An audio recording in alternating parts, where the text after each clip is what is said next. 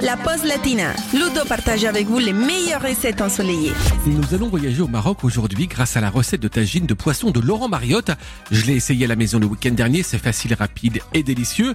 Alors, pour ce bon tagine pour 4 personnes, il nous faut 4 tronçons de merlu de 150-160 grammes chacun, un gros fenouil, un demi-céleri boule, de céleri, deux panais, 4 pommes de terre Charlotte ou Annabelle, une cuillère à soupe de mélange d'épices avec du cumin, du curcuma, du gingembre, de la coriandre également, deux gousses d'ail, un citron jaune, une demi-botte de coriandre ou de persil concassé et environ 20 centilitres de bouillon de légumes. Vous rajoutez à cela du sel, du poivre et de l'huile d'olive. Alors pour commencer, vous allez laver et éplucher tous les légumes. Ensuite, vous allez tailler le fenouil et le céleri boule en quartier, tailler également le panais et le céleri branche en petits bâtonnets.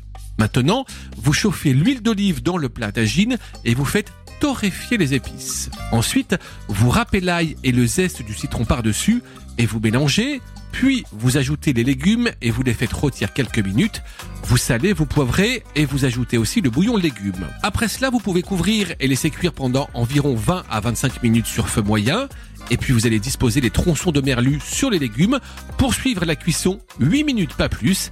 Et au moment de servir ce délicieux tagine de poisson, vous allez l'arroser de jus de citron et le parsemer de coriandre ou de persil. Bon appétit